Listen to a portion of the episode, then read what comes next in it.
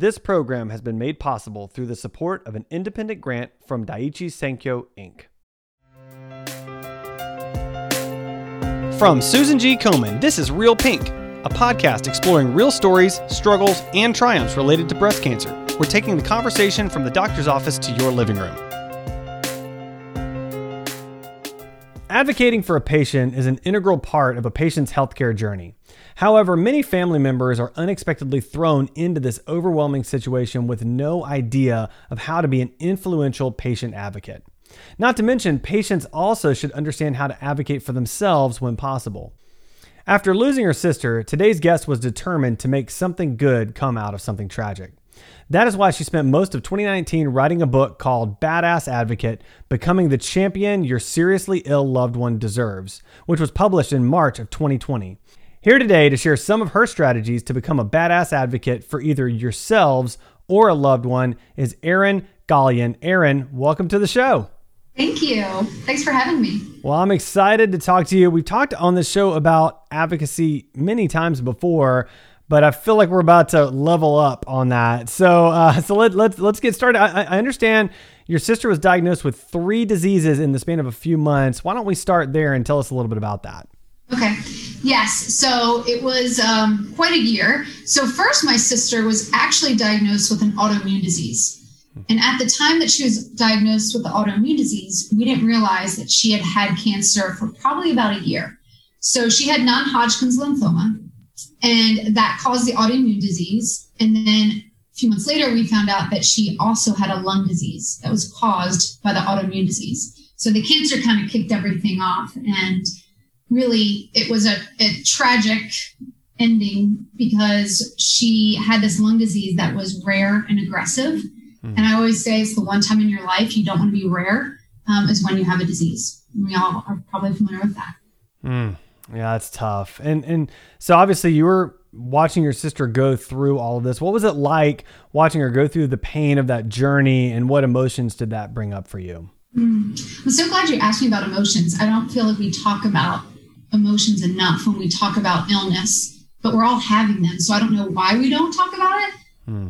I had a lot of anxiety, actually. I had anxiety um, with the idea of losing her because at the time that she was diagnosed, we weren't told that she was terminal. And we didn't find that out till months later. But then I also had a lot of anxiety for her and for everything that she had to go through. So she did go through chemo, which I'm imagining that a lot of your listeners are either going through that or they have gone through that. And um, you know, she was she was determined to kick cancer's butt, and uh, she didn't use that exact last word, but um, she did beat the cancer. But because it caused that aggressive lung disease, it was a it was a rough road for her, and um, quite an emotional one as well for her and for the rest of my family. Hmm. yeah, I can imagine, and and I understand that, that you have a background, uh, a, a, career in pharmaceutical sales as a trainer, and so how did that help you sort of advocate for your sister?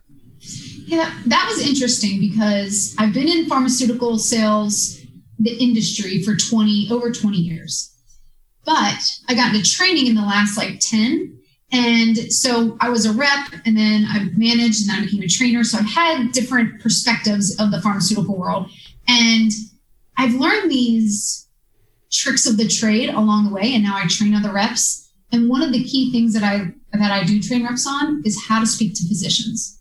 As a patient advocate, what is probably one of the most common things you do is you're the voice of the patient. And so it really helped me. Number one, I'm very comfortable speaking with physicians. But number two, I have these techniques that we use, like when you are giving pushback to a physician. There's actually a way you can do it where it doesn't feel like you're being aggressive or it sounds like it's just a conversation and I actually speak about it in the book so so I can teach others how to do it effectively, especially those of us who can't stand confrontation and have this high regard for physicians, which understandably, you know, right. we respect the, the physician, but sometimes you need to get pushback. This is your loved one's health on the line, and mm. you have to have the, a voice for them. That's right. That's right. I mean, you've got to be able to to talk through it uh, with the physician, and you've got to be able to, like you said, to push back at times where you know uh, that it's necessary, and that's that's tough to do. Um, so, so tell us a little bit about you know your sister's passing and how that changed your life and led you to writing this book. Yes. So my sister Megan was not just my sister, she also was my best friend. So we talked on the phone every day and we were just very close growing up. I was really blessed. And I even said this when she was alive and way before she was sick. I knew I was blessed to have her as a sister. Um, she was almost like a mother figure sometimes. She was a little bit older and she just was a kind heart. And everyone who knew her just loved her because of her gentle spirit. And she was so thoughtful and kind. So, so I was really lucky. And when she passed away, obviously it really was painful. It still is. I mean, I'm not going to lie and say, I'm over it. I'm good. No way. I don't think I'll ever um, just get over it. I know I won't um, because she's so special and a big part of my heart.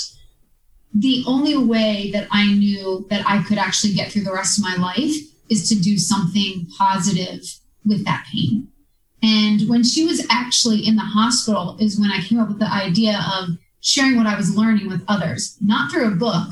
I thought about actually training people in the hospital. So because I'm a trainer, I thought, you know, they give classes in hospitals. I know I took them when I was pregnant. And so for CPR, so they're usually downstairs and I could have people who are the caregivers, the family members upstairs come downstairs. I could tell them a little bit about advocacy and they could go back up and use my techniques. But then I thought more about it, and after speaking to um, some physicians, um, I realized if I wrote a book, it could probably help a lot more people than mm-hmm. just maybe a little community. So that's how I kind of landed on writing a book. I also was an English major, so it's been a dream. So I kind of had a couple things coming together. Um, not the subject I planned on writing about. You know, I thought yeah. it'd be a little bit more lighthearted and fun. Yeah. But in the end, I'm very passionate about it, and the reward of helping others is so much greater than writing. Yeah, yeah, that's that's that's wonderful, and and I think you're right. I mean, it's such a great medium to disseminate the, that information to such a large audience. I mean, we're able to to talk about it now, and, and if any of you are listening and and are an active advocate, it may be a good a good option for you to take a look at this. So, so last question, um, Erin. excuse me, I'll have to edit that part out. I'm I'm I don't know, something's been going on with my voice the last couple of days, so I apologize. All right. So, last question, Erin. I'd love for you to share your strategies, or at least some of your strategies, with our listeners. How can they become badass advocates themselves? Yeah, let's get to the good stuff. This is what we came for, right? Yeah. So I'd love to share some, and I'll share a few that I feel like are the best ones. I'm going to give you the good stuff, and then in the book there are others that are also wonderful, but I'll give you what I think are the best. So number one is build a support team. So some people may think, well, I don't have any family around. In the book, I give you many ways you can build a support team. I think as a caregiver, as a patient advocate, you need to have other people helping you. It's just too much for one person to take on, especially if you have a patient who's going through chemo, they're exhausted, they've been through a lot physically, maybe they've had a double mastectomy and they're just laid out for a while. Um, so they you need that help. Maybe you need help with the kids or cooking dinner. There are ways that you can get help through the community, through your friends, through your family. And that way it's not all on you. In this world, we're so willing to give help. Sometimes we're not willing to take it. That's right. And as a patient advocate, please, I beg you, please take help. And a lot of times people don't know how to give you help.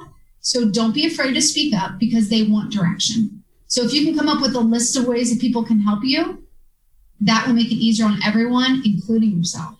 That's right. I love that. Okay. All right. Uh, so any other ones? One. Yeah. Okay. Um, Let's yeah. keep going. So the, another one that uh, was, I think, the best thing that we did is we recorded conversations with physicians. Mm. So I always have a caveat to this. So I kind of jumped right into it. So let me explain it. But number one, be sure that if you're going to record any conversation with anyone, you ask their permission. Mm-hmm. This is not about catching a physician making a mistake or lawsuits. I'm not about that at all. It is about communication and being clear on next steps and direction. Mm. So, as a patient advocate, it is very difficult to keep track of everything. So, of course, you want to have a notebook. That's a no brainer. I bet most advocates listening are like, of course, I have a notebook. So, taking that one step further, yeah. Also, get out your phone. We all have a smartphone and use the voice memo or the there's apps that you can use too you can also buy an old fashioned like 1990s recorder if you want. They do sell them on Amazon. Yeah. Um, and record those conversations because of a few reasons. Number one, you can, with the patient's permission, you can share those recordings with the support team. So this is what my family did. So if my mom was going with my sister to the hospital and or a doctor's appointment and they had a conversation, my my sister's overwhelmed. She's getting a barrage of information about our health. As I've been a patient before, not with cancer or anything serious, but where you kind of get in this other zone where you blank out in a way. You hear one thing and you're so focused on the one thing that you've heard that you don't hear anything else. Right. And I think that's natural for humans to do that. And that's why it's great to have an advocate with you. But the advocate can also go through the same thing where they're taking notes, or they get stuck on something. Maybe it's bad news that came, or you know, next steps and you're you're a step behind. Mm. Having that recording will allow you to go back and retrace your steps and go, okay, I missed this and totally didn't hear yeah. Dr. Smith say this. Now I can follow up and ask this question. Yeah, yeah, love that. Yeah, love and that. that's really been that was so great for my family. I also lived halfway across the country from my sister mm. and, my, and my mom and my brother. So they could share them via text and I could listen. My brother, my mom, my brother in law, and my sister, we all have different perspectives. Right. So that's the other benefit. Right. So I listen and I listen to the pharmaceutical brain and I have questions. My right. brother, he's totally different than me and has different analytical side to him. So we each would have questions that were different. And that's part of being a support team. So if you mm. can get people on that support team that you can trust and that you are comfortable sharing that, so not the town gossip, not mm. a good person to choose, um, they can really support you and help you along the way. And these recordings can help the communication to be very streamlined, very tight. Mm. Um, and then, of course, like I said, going back and listening, you can listen six months later and say, you know what? Remember that doctor said something, and now I don't remember what it was, and I wanted to. That's important today. Mm, right. go back and you have that. I love that. I love that. Okay. Any other uh, strategies yeah. you'd like to share? Yeah. And then one other thing that I talk about. So we've talked about the notebook organization is key. One thing that I came up with is having a morning routine. Mm. So I was not my sister's primary caregiver. I was her patient advocate. That's why I talk about patient advocacy. My mom and my sister's husband were really her caregivers mm. because they live locally, right? You need someone local to take care of you every day. So I came up with this morning routine for caregivers that I think is really efficient and helps you to kind of streamline your day. So not it's called the five R's. So every one every one of them starts with an R. Make it easy. I like that kind of you know cheat sheet. It helps me. Yeah. So number one is reflect. And actually, Adam, you just asked me about that earlier. What were your feelings? Hmm. That's why I think it's so important. You need to get in touch with your feelings, and not everyone is that way. But when you're going through something difficult, and this can be for the patient too, by the way, because sometimes the patient is the caregiver. Sometimes mm-hmm. they live by themselves, they don't have anyone around, or they're not so sick that they don't need someone every day, but they probably need support here and there. So this could be a variety of people that it would apply to. So reflect upon your feelings, your thoughts, write them down, do some journaling. However, you feel like you're comfortable, you can kind of switch it up. Um, number two is review. You want to review your calendar and your notes, and maybe your recordings if you've been recording. So anything where you need to go back and take this process, by the way, can, can take you 30 minutes. Right. From beginning to end. So you're thinking about your thoughts and your feelings. You're writing those down for maybe a few minutes. Then you're reviewing. That's probably a more of a chunk, maybe 10 minutes of going through oh, you know what? I have an appointment today with, you know, Dr. Smith at two. I need to make sure that I get there in time and that I can pick the kids up from school, all of those things. So you're not stressed. You know, that's right. going to help you to decrease your stress. Number three is re examine. So you want to, if you are taking care of someone else, you want to re examine the patient's care. Do you feel good about where it's going? Are you on the right line? Do you need to ask for other meds? Do you need to ask the physician about something else, a refill, anything like that? So re-examine, hmm. reevaluate is reevaluating actually the support team. Hmm. So when someone in the family or someone you love is sick, it doesn't just affect the patient. Of course, it affects the patient, hmm. but also affects their circle. Yeah. And you may need to check on someone. That someone may be yourself too. Hmm. So, you know, make sure that you are kind of assessing is everyone okay? how can we help each other? Maybe I need some self care myself. Mm. Yeah. And then the last one is recharge. So before you begin that day, meditate prayer, whatever is your thing. Maybe it's exercise, yoga, go for a run, whatever it is, so you can get it out yeah. and get ready to take on the day and be a badass. That should set you up. I love that. I, I, I kind of feel like that might be good advice for everybody, honestly, not just. you can I mean, apply it to a lot of things, honestly. Yeah, yeah. I mean, thirty minutes of uh, of planning, thoughtfulness, and self care, I think, can can really go a long way yeah. for, for many of us in many situations. Yeah, I do wow. a similar routine in the morning, and I'm not a caregiver right now, so Right, yeah. right. Well, I love that. I love that, and I, I love uh, the methodology that you put behind it, the thought that you put behind it, and and I'm gonna have to check out your book because um, there are always times where we we have opportunities to be an advocate, and, and I love that. I love it. I love it. Great title, great uh, great cover. It's fun, you know. Really, the the title I came up with kind of as uh, facetious because when you're an advocate, I know I didn't feel like a badass. Maybe some do. I certainly did not, but at the end, I look back and I was like, I was pretty badass for my sister. Like I was supporting her. I fought for her, and not just me. It was my family. I wasn't the only one advocating for her. We yeah. were a team. So I wrote this. There are some things in the book I never got the chance to do. Hmm. So my goal is to basically give this to you so you can be way more of a badass than I was ever. And then you have a leg up. I Why love that. I love that. Well, that's what it's about, and that's really what this podcast is about. It's about helping each other, equipping, and and just um, and really trying to build the community. So, uh, well, Erin, uh, this was so great. Thank you for taking the time to write that book. I can't wait to check it out, and thank you for your time on the show today. Thank you, Adam.